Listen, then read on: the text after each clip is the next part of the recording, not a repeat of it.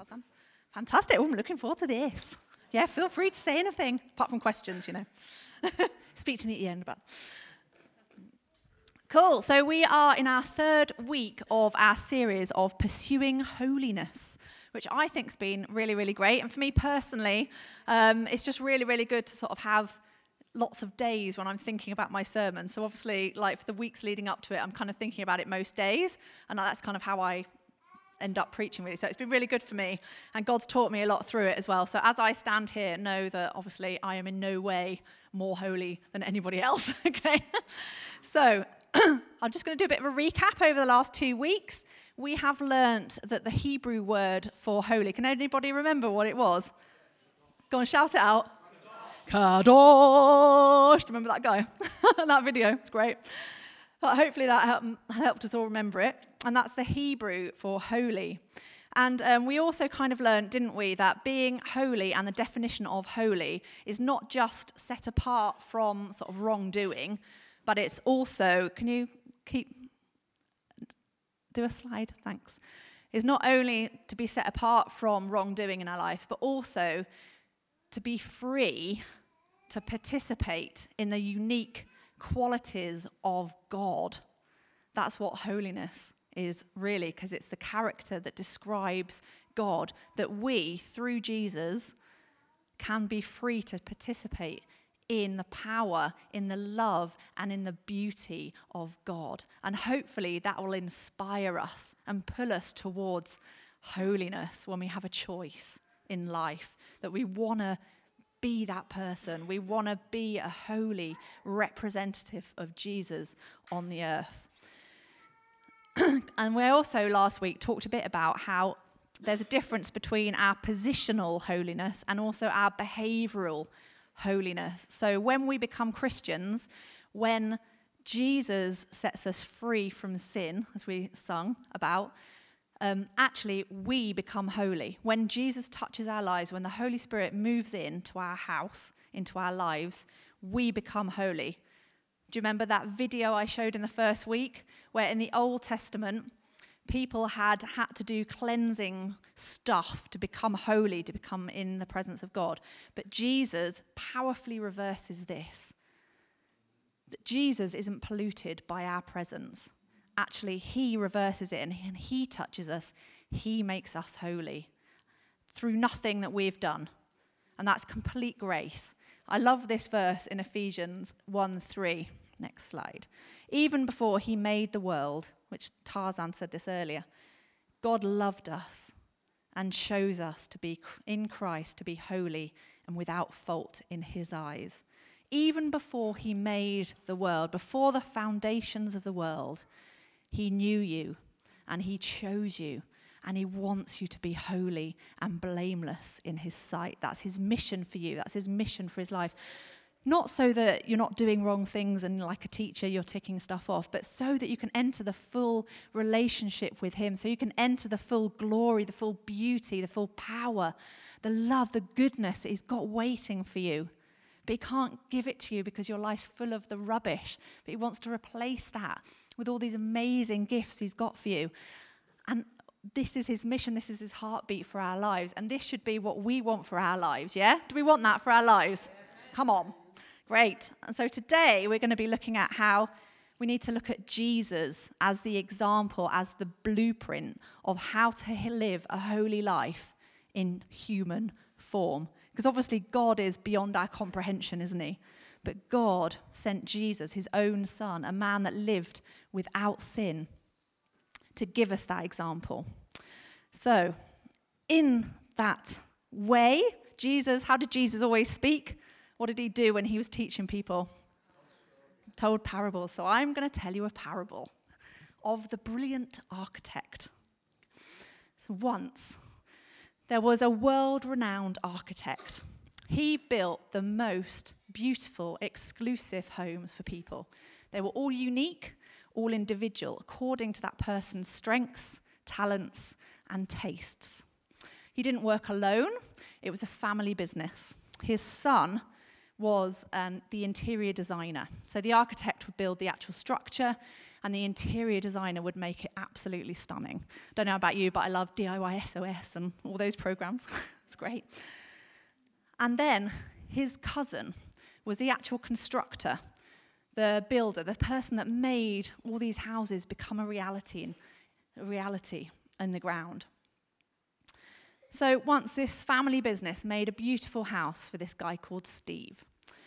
But over the years, because Steve had a bit of a problem, you see, he was a hoarder.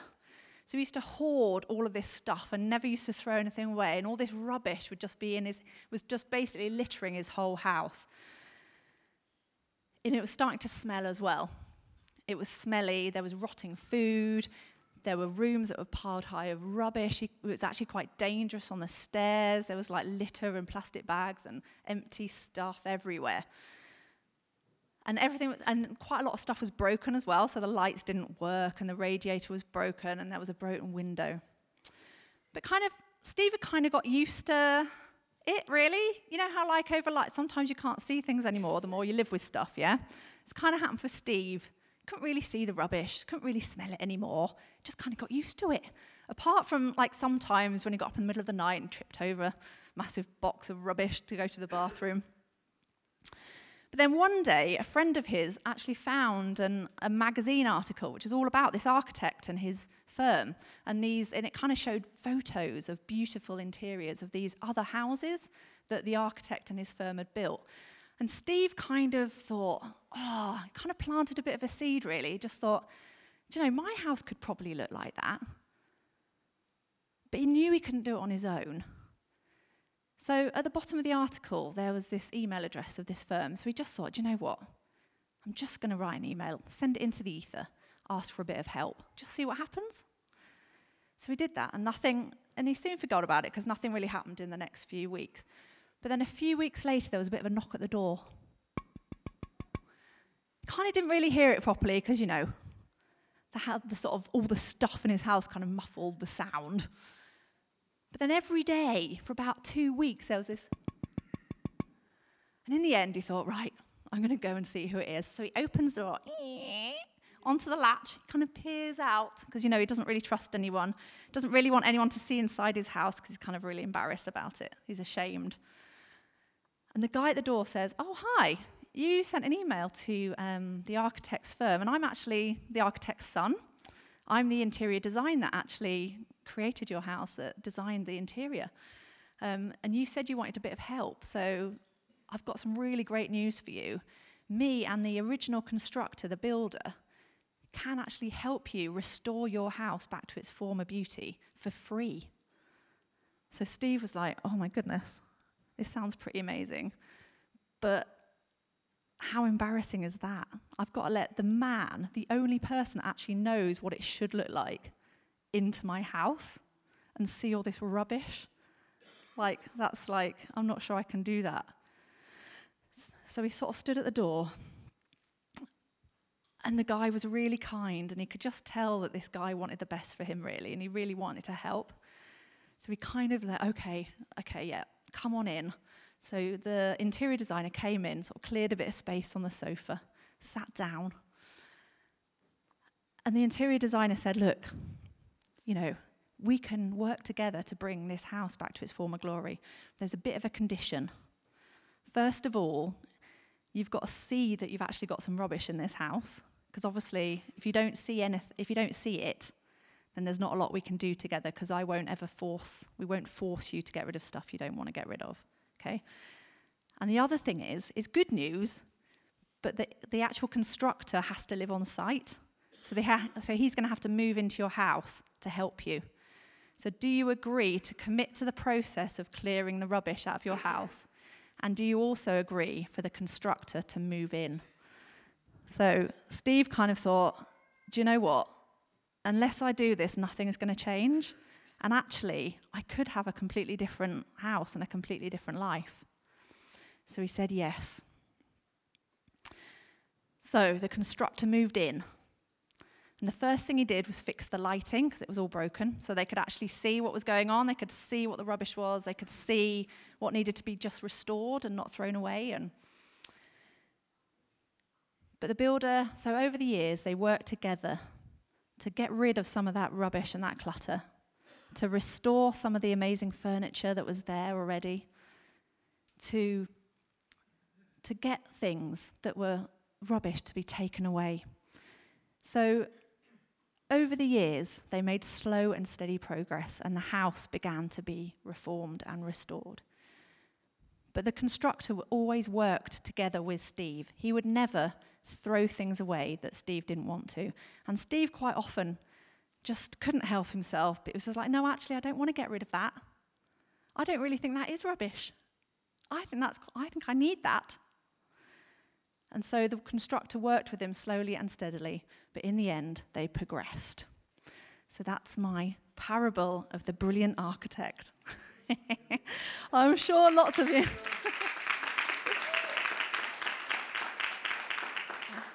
I'm sure lots of you have kind of gathered this. Oh, yeah, oh, yeah, yeah, yeah, see that? but basically, this is what this is about. Obviously, the architect is God. He created you, He knew you, He designed you right from the beginning of the world. In Psalm 139, a favorite for many, it says, You are fearfully and wonderfully made. God knitted you together in your mother's womb. But the trouble is, we all collect sin. We collect rubbish through our lives, stuff we do and we say wrong. We let bitterness and anger take root when we don't forgive people from past hurts and pains. Romans 3:23, famous verse says, "We have all sinned. We've all got rubbish in our lives, and we have all fallen short of the glory of God." But quite often we don't see the rubbish in our own lives because we've got used to it. And maybe we've never really known what our house should look like, so we've got nothing really to compare it against. But then one day, maybe we catch a glimpse. We see somebody else's house, somebody else's life, and we think, oh, yeah, I think they might have something that I don't have. That was true for Matt, my husband. He saw me in worship and thought, oh, I don't think I've got that. He caught a little glimpse of God. He caught a little glimpse of that. So then we might send up a prayer or an email into the ether to ask for help. We think nothing's happened, but actually, the Son, the interior designer, Jesus, is knocking at the door of your heart. In Revelations 3:20 it says, "Look, I stand at the door and knock. If you hear my voice, open the door. I will come in and we will share a meal together as friends. And when we let Jesus in, we recognize the rubbish in our lives and we commit to that process of restoring it. That's repentance. And then we let we work with the Holy Spirit so that our life begins to resemble everything that was intended to be. One that is free of rubbish, one that's restored, one that starts to get beautiful things, the love, the power, and the beauty of God instead. But Jesus knows we can't do it on our own. We need the Holy Spirit. And Jesus said, I will ask the Father, and he will give you another advocate, which also in other translations translates as helper, comforter, counselor, who will never leave you. He is the Holy Spirit who leads you into all truth. And in 1 Corinthians 3, it says, Do you not know that you are a house of God and the Holy Spirit lives in you? How amazing. I mean, what an offer. We get the original constructor to help us clear all the rubbish out, to highlight things that really need to go. So, then begins the hard work. We are saved, we are made holy as soon as Jesus and the Holy Spirit walks into our house. That's our position in God. But then begins the hard work of behavioral holiness, where our behavior needs to match up with our position. Remember, we talked about when God set things apart, different behavior follows. So, how are we going to do this? The two things we need to do is we need to commit to work with the Holy Spirit, and we need to look at the original blueprint, the original photos, the original manuscript. We need to look at the Bible to see what a holy life looks like, and we need to look at Jesus to see what that holy life should look like. So, we're going to look at the Holy Spirit. So, the good thing is, the Holy Spirit is desperate for us. It's his mission in life is to restore our lives, to restore our house. And the first thing he does is to, when he moves in is to fix the lighting. Have you ever had those moments when you became a Christian or even continually, when you suddenly see something for what it is?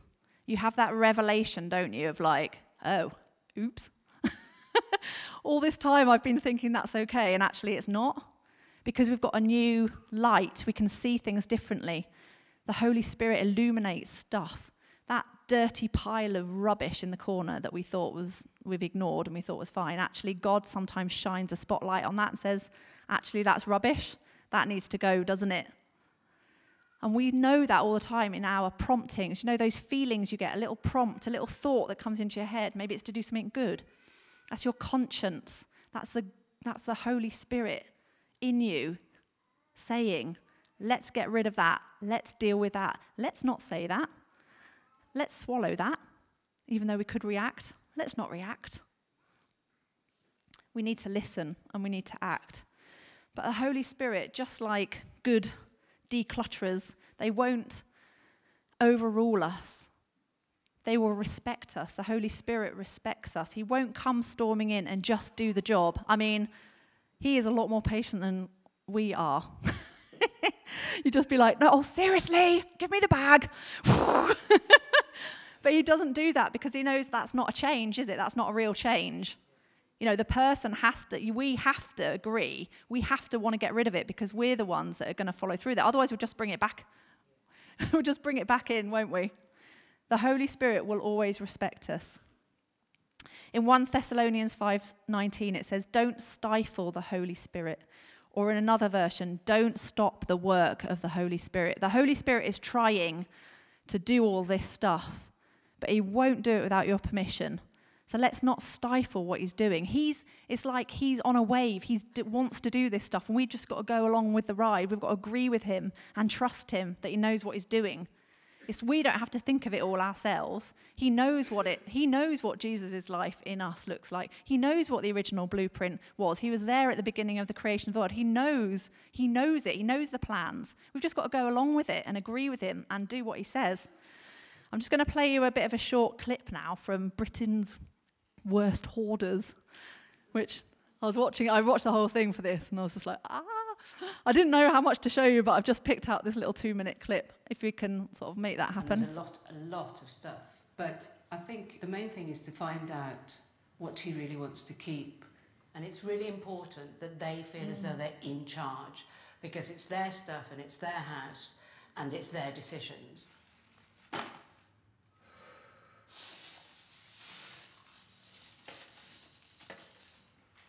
So much food everywhere. What is this? April last year it must be. It's awful. It's just what makes it smell so bad in here. These. Mm. It's really dangerous because there's a lot of out of date food and paper and there's plastic bags all up and down the stairs. It's a wonder that he hasn't fallen down these stairs and broken his neck. Heather and I start to make progress, but we soon hit a problem. What's happened is that I've found one or two things which they've thrown out, but when you actually check it out, you find there are one or two important things.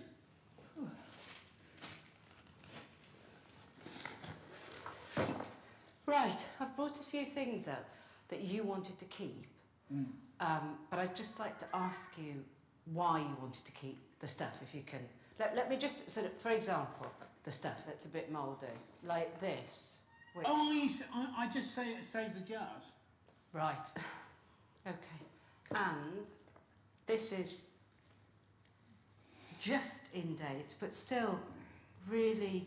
And there's another tin that really is. I think it, I think they're dangerous, Richard. I know you like kidney beans.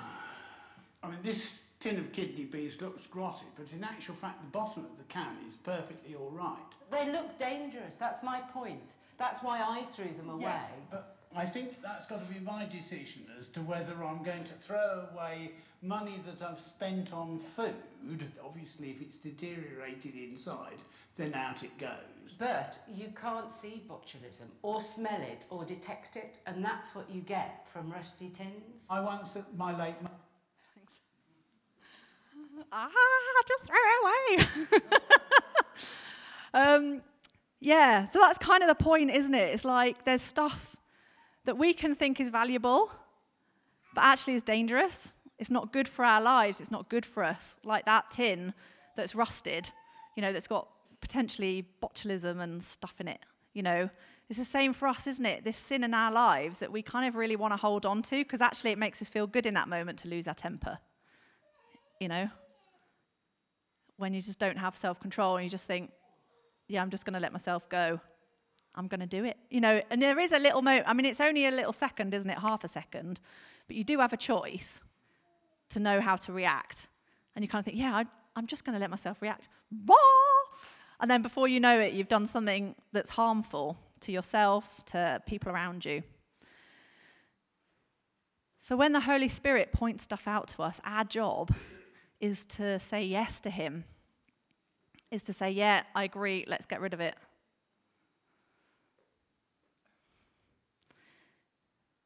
Do we want to? We've got to make a choice when the Holy Spirit holds up the can of anger. Do we say, yeah, actually, I want to keep a hold of that? I'm going to react like that. What about my unforgiveness? They don't deserve to be forgiven. Yeah, but we need to forgive, otherwise, there's bitterness, there's anger that happens in our life that's dangerous. Our rage, our lies, twisting the truth, deceiving people. It might be easier to hold on to it, but actually, it's rubbish. It's dangerous for us it's dangerous for people around us. We need to see it for what it is, that it actually stinks. You know, it's not funny, it's not big, and it's not clever. You know, which we can get lured into, can't we? In the media, it's all a bit naughty and funny, and, and it's actually, no, it's not, it's just horrible. You know, when we talk about people behind their back, when we twist the truth to make ourselves look better, in that moment, it's easier because we don't have to deal with the fact that we've probably done something wrong as well. But actually, it affects us, it affects others. We need to get rid of that stuff. And the more we resist the Holy Spirit, the longer the job becomes. There was another clip with this other guy, Alan. Um, his whole garden was full of it as well, and every single piece of paper he was like had to look at, and you're just like, oh, this is going to take forever you know, and that, that's kind of the same for us, isn't it? The, more, the quicker we agree, the quicker we get things done, the, the more humble we are. Yeah, I can see that, that's wrong. Yeah, let's get rid of that. The quicker our lives are going to become more holy and be able to be full of the beauty. I'm going to read the verse that Matt read last week as well, because I think it's good to repeat things. Colossians 3. Put to death, therefore, i.e., get rid of this rubbish that belongs to your earthly nature sexual immorality, impurity, lust, evil desires, and greed, which is idolatry. Because of these, the wrath of God is coming. You used to walk in these ways in the life you once lived, but now you must also rid yourselves of all such things as these anger, rage, malice, slander, filthy language from your lips. Do not lie to each other, since you've taken off your old self with its practices and have put on the new self, which is being renewed in the knowledge of the image of its creator. So the thing is, when we fill our minds and our hearts with that stuff, there's not room for to move. There's not room to decorate. There's not room to fix stuff. There's not room to make the house beautiful.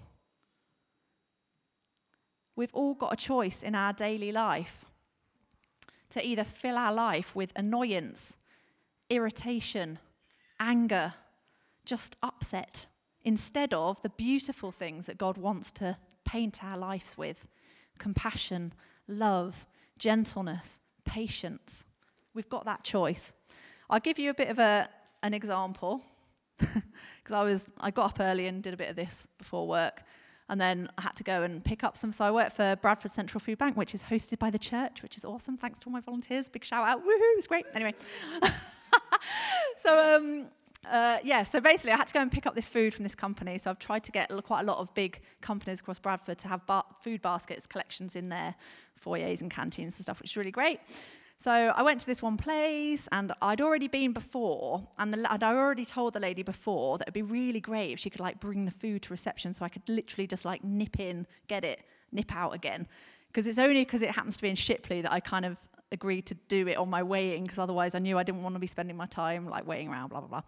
So last time I went, she hadn't done that, so I had to go all the way upstairs and we'll get it all and all this, which was kind of fine. But this time I was like, oh, it'd be really amazing if you just leave in reception. It'd be so much quicker. so I turned off at reception, had to wait in a bit of a queue, got to the queue. Guy said, oh, no, it's not here. I'm like, Ugh. and then he had to deal with all these other people. And then he didn't ring up to the lady to tell her that I was here. So then, then he rang up to the lady to tell her I was here. So then ran up to the lady. She's, is, she's going to take a little bit of time getting down. I'm like, you know, and you're just like, oh, seriously? I've told you this twice before already. This is really annoying now. I'm actually quite impatient. And actually, do not know my time is actually quite important. I've got other things I need to be doing right now. Come on. Obviously, I didn't say any of that. My face was like this lovely. so I just thought, right, at that moment, I thought, right, I'm going to go to the car and get my computer. I can't be sitting around like not doing anything. Drives me mad. Um, so, I did that, and then I just suddenly thought, oh, I wonder if she's like, because I was a bit late as well, but I didn't really think that would matter because, you know, it was, she was just leaving at reception. But then I sort of thought, oh, started to think a bit about my sermon. I was like, oh, this is good. God always does that, doesn't he, you know? So then I was like, right, okay, oh, maybe she's already been down. So I said to the guy in reception, has she already like been down? He was like, yeah, yeah, she already came down earlier when you said. I was like, okay. so I'm like, so then I start to think, okay, sermon, compassion, love, all of that. So I'm like, oh, right, actually, she's already been down with the food. That's kind of like a bit of a pain for her. So she obviously came down with all the food, lugged it down, and then lugged it all the way back up again. Now I'm making her lug it all back down again. So then I start to think, ooh, oops, compassion. Okay, love, that's a bummer for her. I've put her out. So then I started to fill my mind with, instead of impatience and pride and all that other stuff, I started to fill my mind with love and grace and compassion for her. So when she came down, I'm like, oh, I'm so sorry you had to come down and bring all that. And she's like, oh, it's okay. I was like, how have you been? And she's like, oh, actually, I had a really rubbish Christmas. And we had this whole conversation. But I wouldn't have had that whole conversation with her because if I'd have just let my mind. And you see, like, we get those opportunities every single day, every minute of the day. It can be quite tiring. I mean, seriously, if we're up for this, it's literally all the time, isn't it? Like, every single interaction we can choose to, like, to fill our mind with love and grace and compassion, or to fill our mind with impatience, annoyance, rage, anger, lies, malice. We've got that choice to fill our minds and our hearts and our lives, and the two can't quite coexist at the same time, can they? We've got to get rid of one to let the other in. Do you get that? So, and the hardest thing as well is usually it's the people around us that affect that is affected the most by our rubbish, isn't it? So, like there was this other guy on the video, very similar to that, but had a wife. Bless her. They'd obviously been married for like 30 years and she just lived with it for 30 years. I'm like, oh my goodness. How? And bless her, she's like, this is awful. And they brought up kids in that house and everything. And you're just like, oh, how is she seriously put up with his rubbish for that long? Like, seriously. You know, and she's being really gracious. But that's how it is, isn't it? The people that live closest to us are actually in our work, you know, in our house a lot. They're the people that rub up against our rubbish. And we rub up against their rubbish. But it affects, our rubbish affects those closest to us the most, doesn't it, in our relationships. So the more beautiful we make our lives, the easier it is. I mean, we have choices all the time. Like literally the other day, Matt said something, it's annoying, you know, something about how the house needed hoovering. And then I immediately think, well, I think he's blaming me for not having hoovered. Then I'm thinking, well, yeah, but you left the kitchen like untidy the other day. Yeah.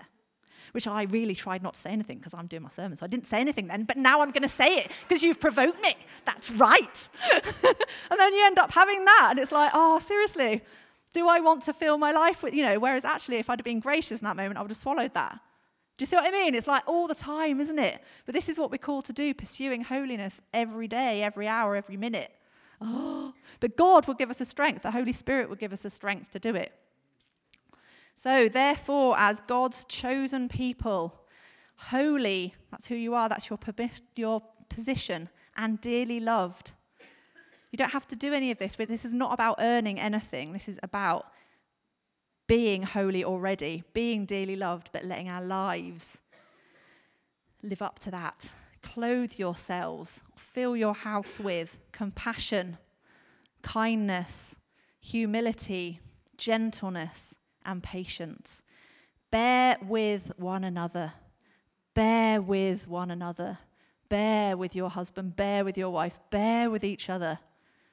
We're all imperfect. We're all on this journey. We're all going to mess up. We're all not going to say the perfect thing. We're all going to react wrongly. Do we have grace for the other person or do we just have grace for ourselves? Oh, well, I'm in a really bad mood. I'm a bit tired now. No wonder I reacted. You know, do we have that same grace for the other one? Forgive one another.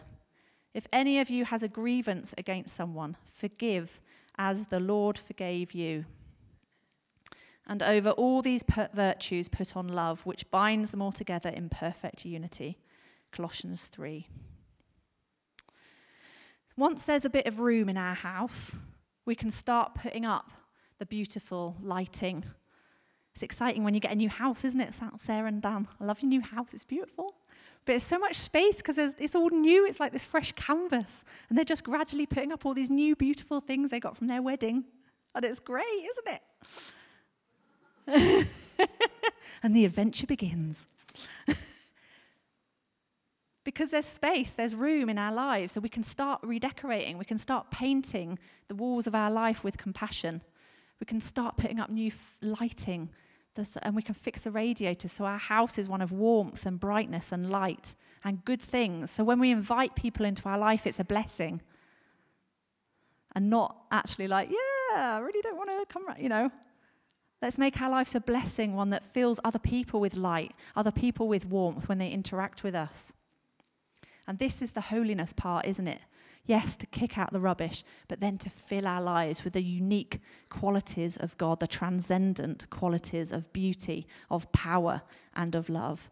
And always looking at the architect's original plans of how it should be, going back to the Bible, looking at the life of Jesus. Because Jesus showed us what a perfect, holy life in human form looks like. So we need to look at him he was the visible image of the invisible God. He radiated God's own glory. Amazing. The Son radiant, radiates God's own glory. That's our goal, to radiate God's own glory and express the very character of God. That's, a, that's the gold standard, everyone radiating God's glory and expressing the very character of God. We can't quite do the next bit. And sustaining everything by the mighty power of his command. He was holy, fully man, fully God, without sin, perfectly holy. God made him who had no sin be sin for us so that we might become the righteousness of God. That's the dream. That's the goal. That's the mission for us to become the righteousness of God. That's why he did it. We need to chuck we need to look at Jesus to know what to chuck out, what to restore, and what to fill our lives with. He is the blueprint. He's the model. In Hebrews 12 it says, "Therefore, since we are surrounded by such a huge crowd of witnesses to the life of faith. Let us strip off every weight that slows us down. Let us chuck away everything that is rubbish, especially the sin that so easily trips us up and lands our face in the dirt. Let us run with endurance the race God has set before us. And we do this how? By keeping our eyes on Jesus, the champion who initiates and perfects our faith. Amen. We need to be constantly, continually asking, how would Jesus have reacted to that? What would Jesus do in this situation? What would Jesus say to that person? For God called you to do good, even if it means suffering, even if it means a small dent in your pride that you couldn't quite justify your actions to that person. It's the little things that trip us up, isn't it? Quite often. He is your example, and you must follow in his footsteps. He never sinned nor deceived anyone. He did not retaliate when he was insulted, nor threaten revenge when he, was when he suffered. He left his case in the hands of God. How difficult is that? We want to justify ourselves, don't we? We want to explain in great detail why we did something and why we are right, actually, and why we should be offended. He personally carried our sins in his body on the cross so that we can be dead to sin and live for what is right. Jesus is our example. We must follow in his footsteps. We need to be dead to sin and live for what is right. Jesus forgave. He never took offense. And I think this is something I've really seen recently, not to say I've been able to do it, but I've seen it. He was so concerned about the person that he was dealing with that he wasn't concerned about himself, was he? We are so often caught up with how we feel when something happens, when when somebody does something or says something to hurt us. We're we're so oh, but that hurt me, and we're, we're very self-centered in in our in our perspective. Whereas Jesus would ne- wasn't concerned about himself; he was always concerned about the person he was dealing with, even when he was on the cross even when they were crucifying and torturing him, his concern was not for himself, it was for the people that were crucifying him. He said, Father, forgive them, for they know not what they're doing. He was always looking for their eternal salvation, he was always interested in their journey, so they became more like Jesus. Next time, somebody stresses you out, causes you pain, annoys you, judges you,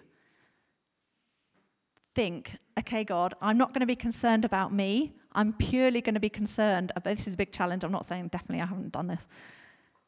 But let's not think about ourselves in that and what that means and cause needs for us. Let's think about the other person and what they are experiencing and how we can bring them closer to God through our reaction.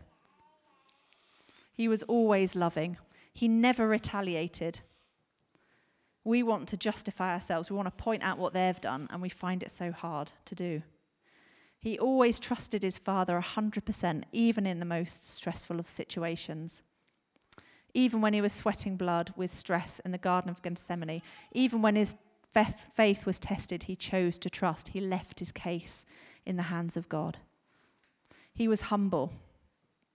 He watched the feet of his disciples. He was God and yet gave up everything all of power and prestige. And actually, he said, Whoever wants to be the greatest must be the servant of all. And he humbled himself to death, even death on a cross. And actually, it's our pride is the biggest factor in us not being able to clear up our lives because we argue about it. We can't, we, we're not humble enough to know that the Holy Spirit and God knows better than we do. They really want us to clean up our lives. But can we see it? Do we humble ourselves and say, yep, that is wrong. Yep, I want to do something about that. Yep, I want to get rid of that.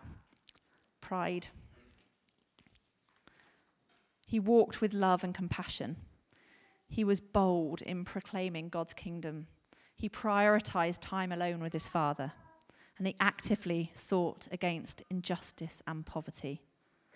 So let's look again at Colossians 3, which says, Therefore, as God's chosen people, holy and dearly loved. Clothe yourselves with compassion, kindness, humility, gentleness, and patience. Bear with one another and forgive one another.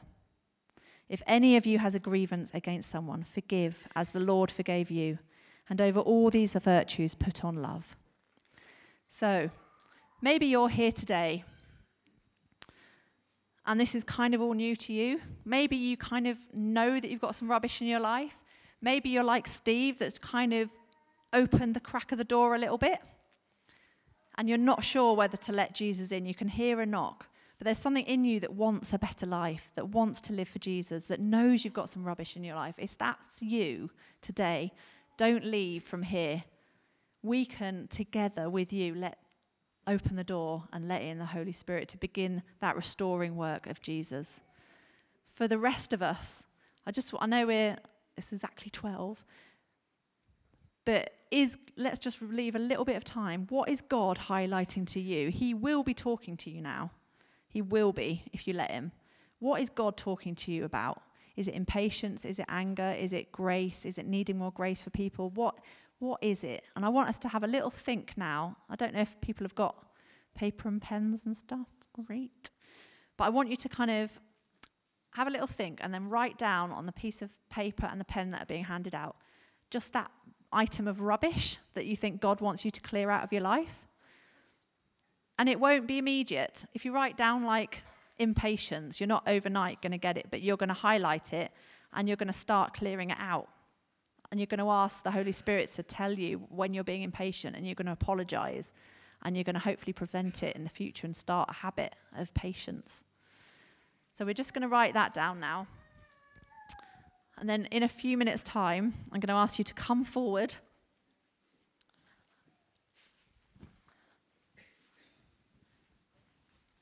And put your rubbish in the rubbish bag as a first step of clearing out your house. But if you were the one of the people that wants to say yes to Jesus today, wants to start the process, I want you to come forward as well. Other people will be coming forward, and I want you to come over here where the prayer team will be waiting for you to pray with you. So we're just going to have a few minutes now while we do that.